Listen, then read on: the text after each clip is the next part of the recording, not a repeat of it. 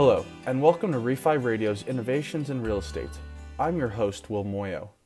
In partnership with Park Madison Partners, Real Estate Fund Intelligence is bringing you monthly discussions with some of the real estate industry's most innovative voices.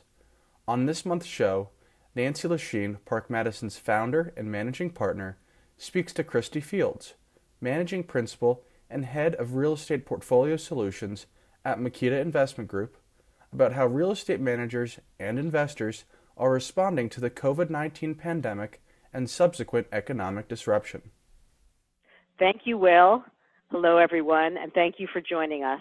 This is Nancy Lashine, and I'm here on Zoom with Christy Fields. First and foremost, we hope everyone is staying safe and healthy.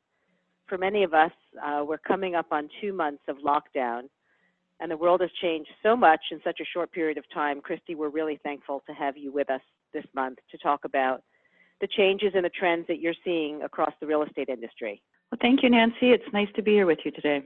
So, Meketa is an investment consulting firm. Um, you've been in business since 1978. Um, today, Meketa has about 1.3 trillion of assets under advisement across private equity, private debt, timber, hedge funds, infrastructure, and real estate. Um, I think that makes you one of the largest consulting firms in the industry that remains independent and employee owned. Is that right? I believe you're correct. We are indeed 100% uh, independently owned by 61 active employee shareholders today. And well, we've known each other for a long time um, through different job incarnations. um, you joined Meketa, I think, following the firm's merger with Pension Consulting Alliance, which happened last year. Um, and I think you've been in consulting for at least 20 years, um, to my recollection. So, is that right? Yeah, I, I think I get to that point where I just do the 20 with a little plus in the corner. um, I started with PCA in 1998. Um, and prior to that, um, I was a consultant in the Honolulu office of Coopers and Lybrand, which is now Price Waterhouse Coopers. So, uh, been a consultant my whole career. Um, and you were recently elected to the board of directors of the Pension Real Estate Association. Congratulations. Thank you. Um, so, in your current capacity, you have a window onto uh, some of the largest real estate investors and managers in the industry, and also a window onto a wide range of the responses to COVID, the COVID 19 pandemic. So, it would be great if you could just um, help introduce you know, what you're doing today and what your client base looks like for, for our listeners. Right. well, the firm has a very diverse client base. Um, obviously, more so since the merger, we had very complementary client bases. Uh, so today we have a uh, a strong mix of both public and private pension plans of various sizes, Taft-Hartley plans, um, and endowment and foundations. So, um, as you said, uh, a wide a wide range of uh, clients. That's great. So why don't we spend um, the time that we have talking about um, maybe organize things into three sections. Um, first, what you're seeing and hearing from your clients now, um, and then your expectation of how this is going to unfold over the next few quarters in the year. And then I'd love to um, pick your brain. I know our listeners would be interested in hearing your thoughts about best practices for managers that you're observing now. So, starting with just what's happening right now, um, seven weeks into working from home, social distancing, only essential businesses open. Um, of course, it's only 45 days, feels like a lifetime. Um, but what what are your clients doing, and what questions are the CIOs, the chief investment officers, and the board's asking of the real estate officers now? Well, I think it kind of falls into three categories. It's really kind of pause, um, protect, and prepare, I would say. So we did manage to finish one or two uh, new investment commitments kind of early on uh, that were that were clearly very close to the finish line. But really, since then, you know, people have just taken a deep breath and put their pencils down um, and um, are, you know, really just continuing to have conversations and collect data and in search of um, kind of better visibility around what's happening and and how the impacts of this pandemic are going to roll through uh, their real estate portfolios. On the protect side, certainly a fair number of our clients access real estate um, through separate accounts as well as commingled funds. And um, efforts there have been to um, really uh, increase the frequency of communications with those partners, update information on um, the properties held in those accounts, um, and uh, you know try and anticipate as much as possible where kind of the nearer term pain points may emerge and what, if any, additional capital might be needed to protect assets. And then finally, kind of, you know, doing a little preparing. Um, thankfully, people are in a lot better shape. You know, the, everything fundamentals were strong coming into this, and uh, you know, most investors are not needing to look to their private market allocations for liquidity, and so um, much different than 11 years ago. Uh, we've got investors who are indeed looking to not only be defensive, but potentially pivot to an offensive stance um, as we get further through this. Well, that's that's very encouraging comment. Look forward to maybe talking about that a little bit later in the in the podcast. Sure. Why don't we start talking more? Uh, start talking about market valuations um, because I think that's that's kind of where we're all starting with, and March 31 valuations presented a tricky balancing act for managers. Um, there was, you know, there was not a lot of specific data that appraisers could use to determine um, the March valuation. So many of those numbers came in with a material uncertainty clause, and um, open it, it, it created issues for open-end funds, for closed-end funds, but I think generally also just questions about, you know, for boards of where do we stand right now, obviously very different than, you know, the public markets. What what are you seeing and what what's of concern or of interest to your clients? Yeah, that's a tough one, Nancy. I wish I had a, I wish I had uh, all the answers for you and your audience. Um, we are, you know, we don't know, and I just I don't know that anybody knows right now. So I I um, I can see both sides of um, the valuation dilemmas, right? We've got, um, particularly in the open-end fund space, where you've got um, queues developing and gating happening. Um, you know, it's I think investors would like to um, take their medicine earlier if possible, understanding that those that did that historically tended to fare better in the recovery but you know, as you mentioned, just a dearth of of um, of concrete information to you know to make those valuation decisions, right? Um, I, I, think appraisers will stay with their processes, and and no one will know how appraisers will value properties two months from now, probably including the appraisers themselves. So um, I think it is interesting times, and uh, I think we're all just kind of gathering the data as it becomes available week to week to try and piece together um, perspectives on valuation. But I, I think um, there's still a lot more that we don't know about how real estate values will be impacted. And certainly duration is, you know, the thing that I think will will be the largest driver of of valuation. You know, the longer this lasts, certainly the more painful it will be. I mean, that's just stating the obvious, but um, that's yeah, where we no, are these days. absolutely. The um, you know the industry is more mature now than it was you know 11 years ago. Open-end funds I think have learned a lot. I, I understand that about a third of the ODCE funds threw up gates on March 31. Um, and others allowed for some redemptions and investments at the stated NAV. And you know, clearly there's a need to thread the needle between liquidity of a note for open-end fund investors and then the ability to have a fair net asset value that's reflective of the market. And as you, you know, so eloqu- eloquently said, nobody really knows where the market is right now. Um, have you taken a position on that, or do you do you have a, a view as to, you know, whether it was right to put up gates or whether um, there should be full liquidity or, or, we should just freeze everything. Like, for example, in Europe, as I understand it, um, there's a different process, and there's more. The, the appraisers go with RICS standards, and everyone's thrown up a gate, and there is no quarterly redemption right now. Yeah. We've got this this mixture here in the U.S. Um, so, uh, do you, do you have a view of what one is right or wrong, or is it truly just open and fund by fund? I think it's a reasonable um, decision to, you know, to put these gates in place.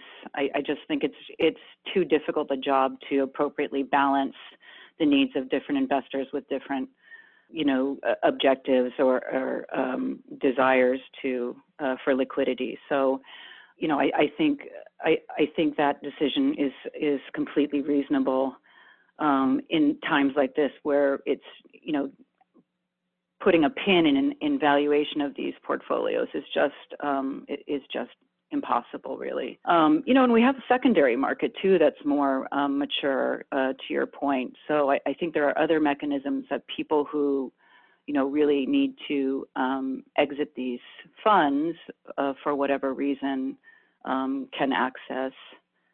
Um, you know we generally have um, counseled clients to, except for a few exceptions, to you know just stay the course. You know, I, I think I think it would be generally a mistake for people who aren't needing um, you know immediate liquidity to kind of crystallize losses at this point um, in these funds that you know as we always preach are very uh, long-term investment vehicles that are focused on you know providing income and diversification. Well, thank you for answering that. I, one of the one of the privileges of being having this conversation is asking questions that everybody wants to ask, but they're kind of I know they're really putting you on the spot. So I appreciate your your coming down on that one. So let's talk about closed-end funds. This is a thorny problem. We've people have been asking us um, kind of how we see this. So, so with respect to closed-end funds, well, so stepping back throughout this last cycle, C deal, deals have often been provide have given fundraising momentum for real estate managers because they reduce the blind pool risks and they give investors early concrete examples of a fund's investment strategy and immediate access to yield. Um, but now the question over property valuations throws a little bit of a wrench in that dynamic.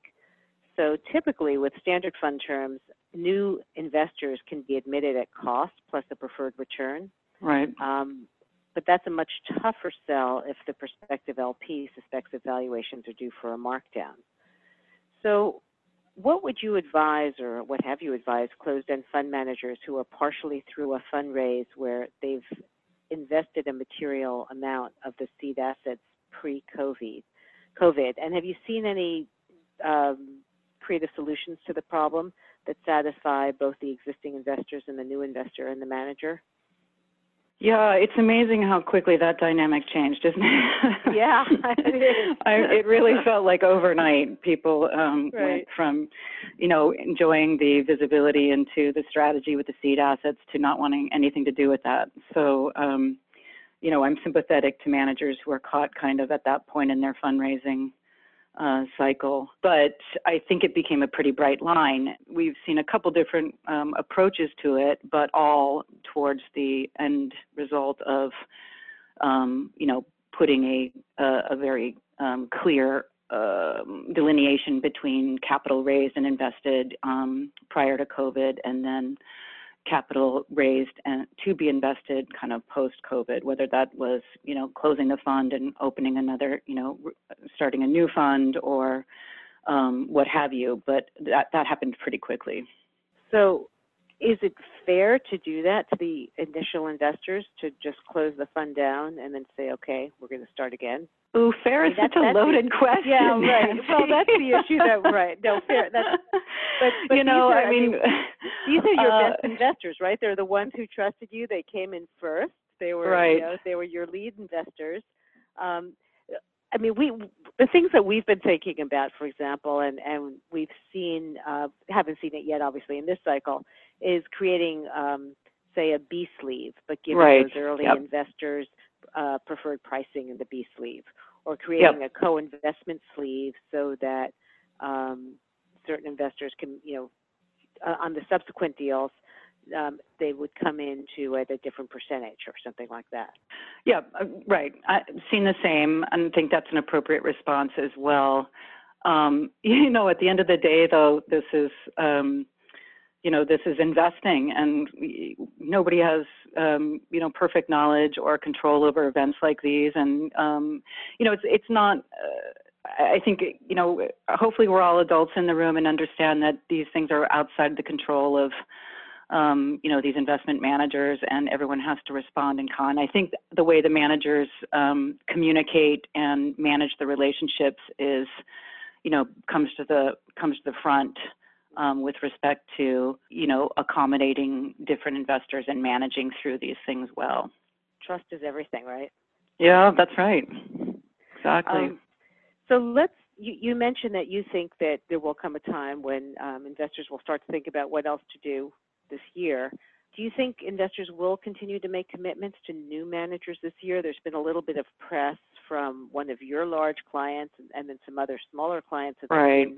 saying they're only going to invest with existing managers because it will um, make the due diligence process that much easier because they may have travel restrictions. Do you see that happen? Is that is that going to be the norm, or um, will investors be able, do you think, to accommodate new managers? And if so, will they will they learn how to do due diligence virtually, or will they need to wait until travel restrictions are lifted? Yeah, um, I, think it's going to be um, mixed, Nancy. I think some of the some of our clients who have very large, well-diversified real estate portfolios and you know have a stable of um, you know a fairly large number of of partners can can rely on those partners to help them um, assess uh, opportunities as, as they may arise um, out of these circumstances without having to, you know, go through a full um, new underwriting and a get to know you process, right? So they're, they are advantaged at, from that perspective.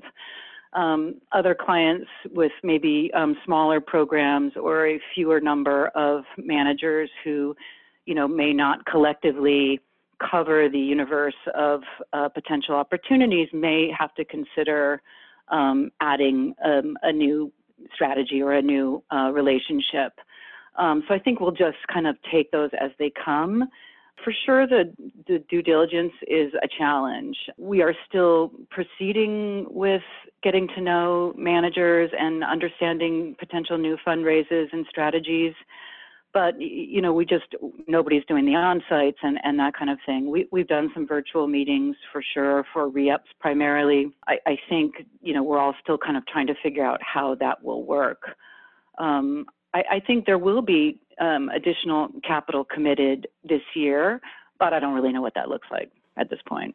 Right, right. yeah If you did, I'd really want to know. yeah right yeah you'd have to be paying me for this but we've been we've been having the conversation in, internally as to whether um, due diligence on a new manager, obviously existing managers is much easier, but if due diligence on a new manager could happen, this if this could be the the fulcrum for it to start to happen virtually, where there wouldn't be a need to actually physically travel to somebody's offices, but it could all be done by Zoom. It's hard to fathom because we haven't ever seen that in this business.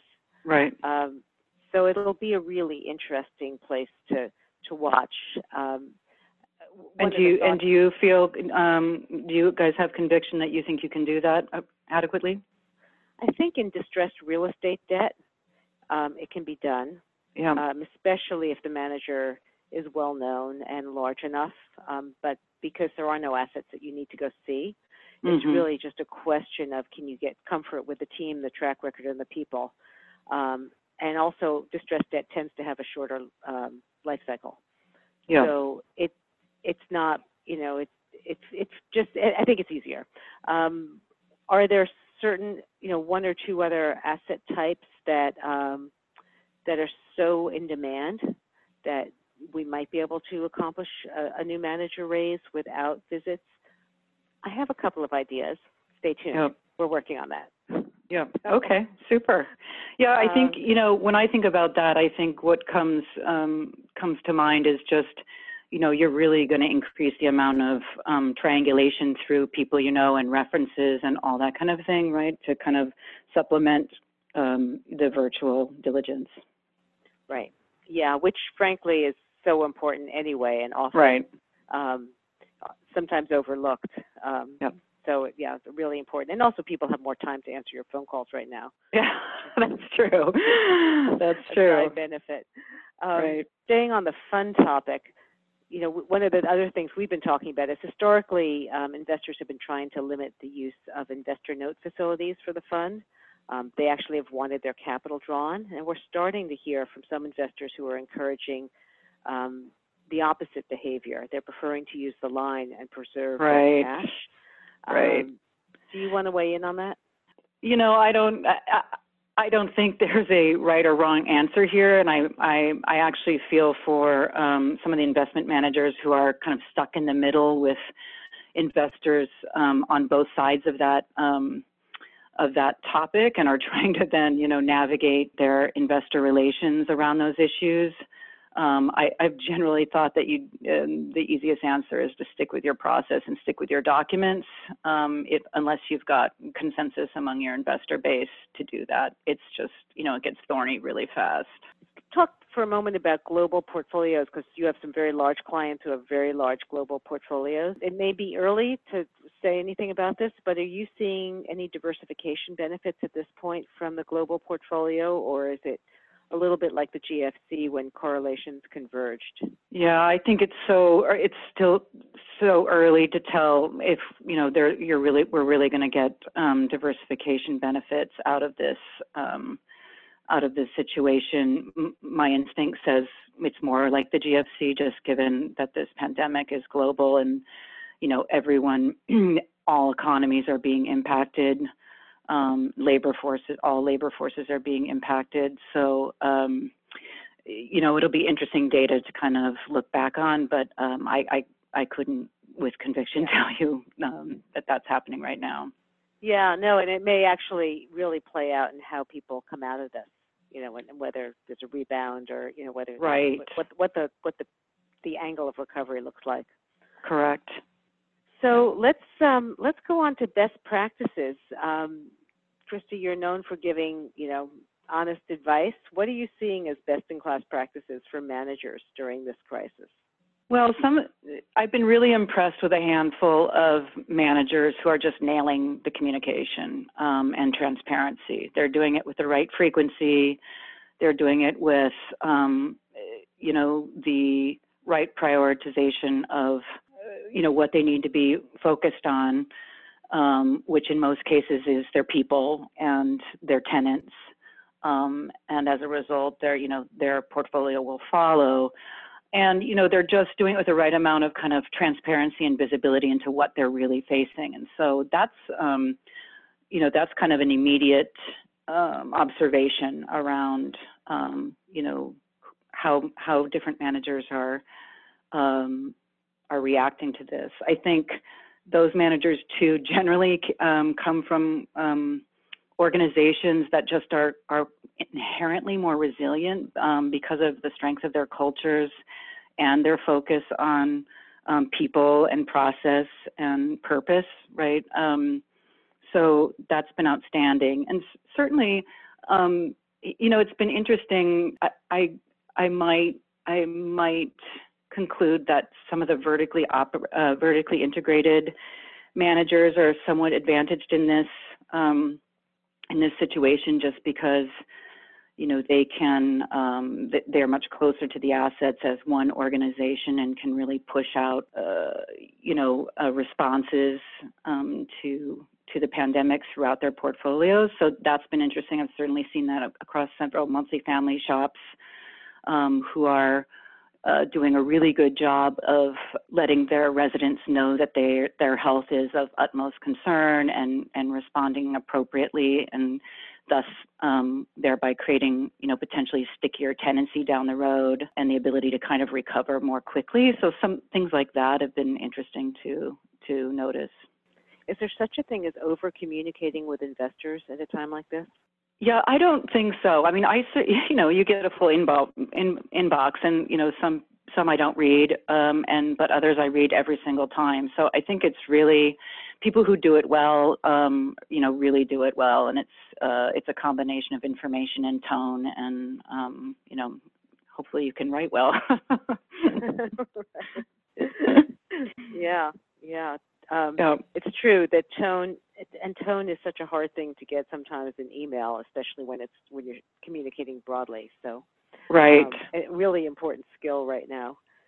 Yeah, I've, I particularly love. There's a couple managers out there who are producing kind of heat maps for their portfolios or their underlying holdings that just, you know, whether it's by economic sensitivity or particular COVID, you know, immediate COVID related impact sensitivity, or then even on the, you know, trying to look a little bit further out, kind of longer term COVID induced changes to, you know, demand, what that might look like, and then they update those heat maps on on kind of a uh, bi-monthly basis. That's been, you know, those are some of those visuals that people have been creative around have been terrific. Yeah. Yeah, I think I think we all open whatever newspaper you know we read of choice and look at the heat maps for you know where the virus is. Right. Doing doing that across one's portfolio, whether it's on the impact of the virus or the impact on the economy, um, yep. or some future prognosis. That's that's very interesting. Yep. Um, any anything you want to share that is a must not do? Something that you know is would really be a turn off. Um, you know, looking back. You know, I think just being transparent. You know, if if you're unwilling to share information or you're slow to share information, you know that that quickly moves from aggravation to um, you know to suspicion. so I think you know that's um, uh, you know that that's a, a, a, fairly qualitative kind of soft skill thing, but um, you know, pretty meaningful at the, these kind of times. And yeah. one of the other things we're we're hearing a lot about from folks is um, the impact of the investment on technology. Mm-hmm. Um, you know, uh, ma- many managers have said to us, all that money that we've invested over over these years in technology, this is what it was for.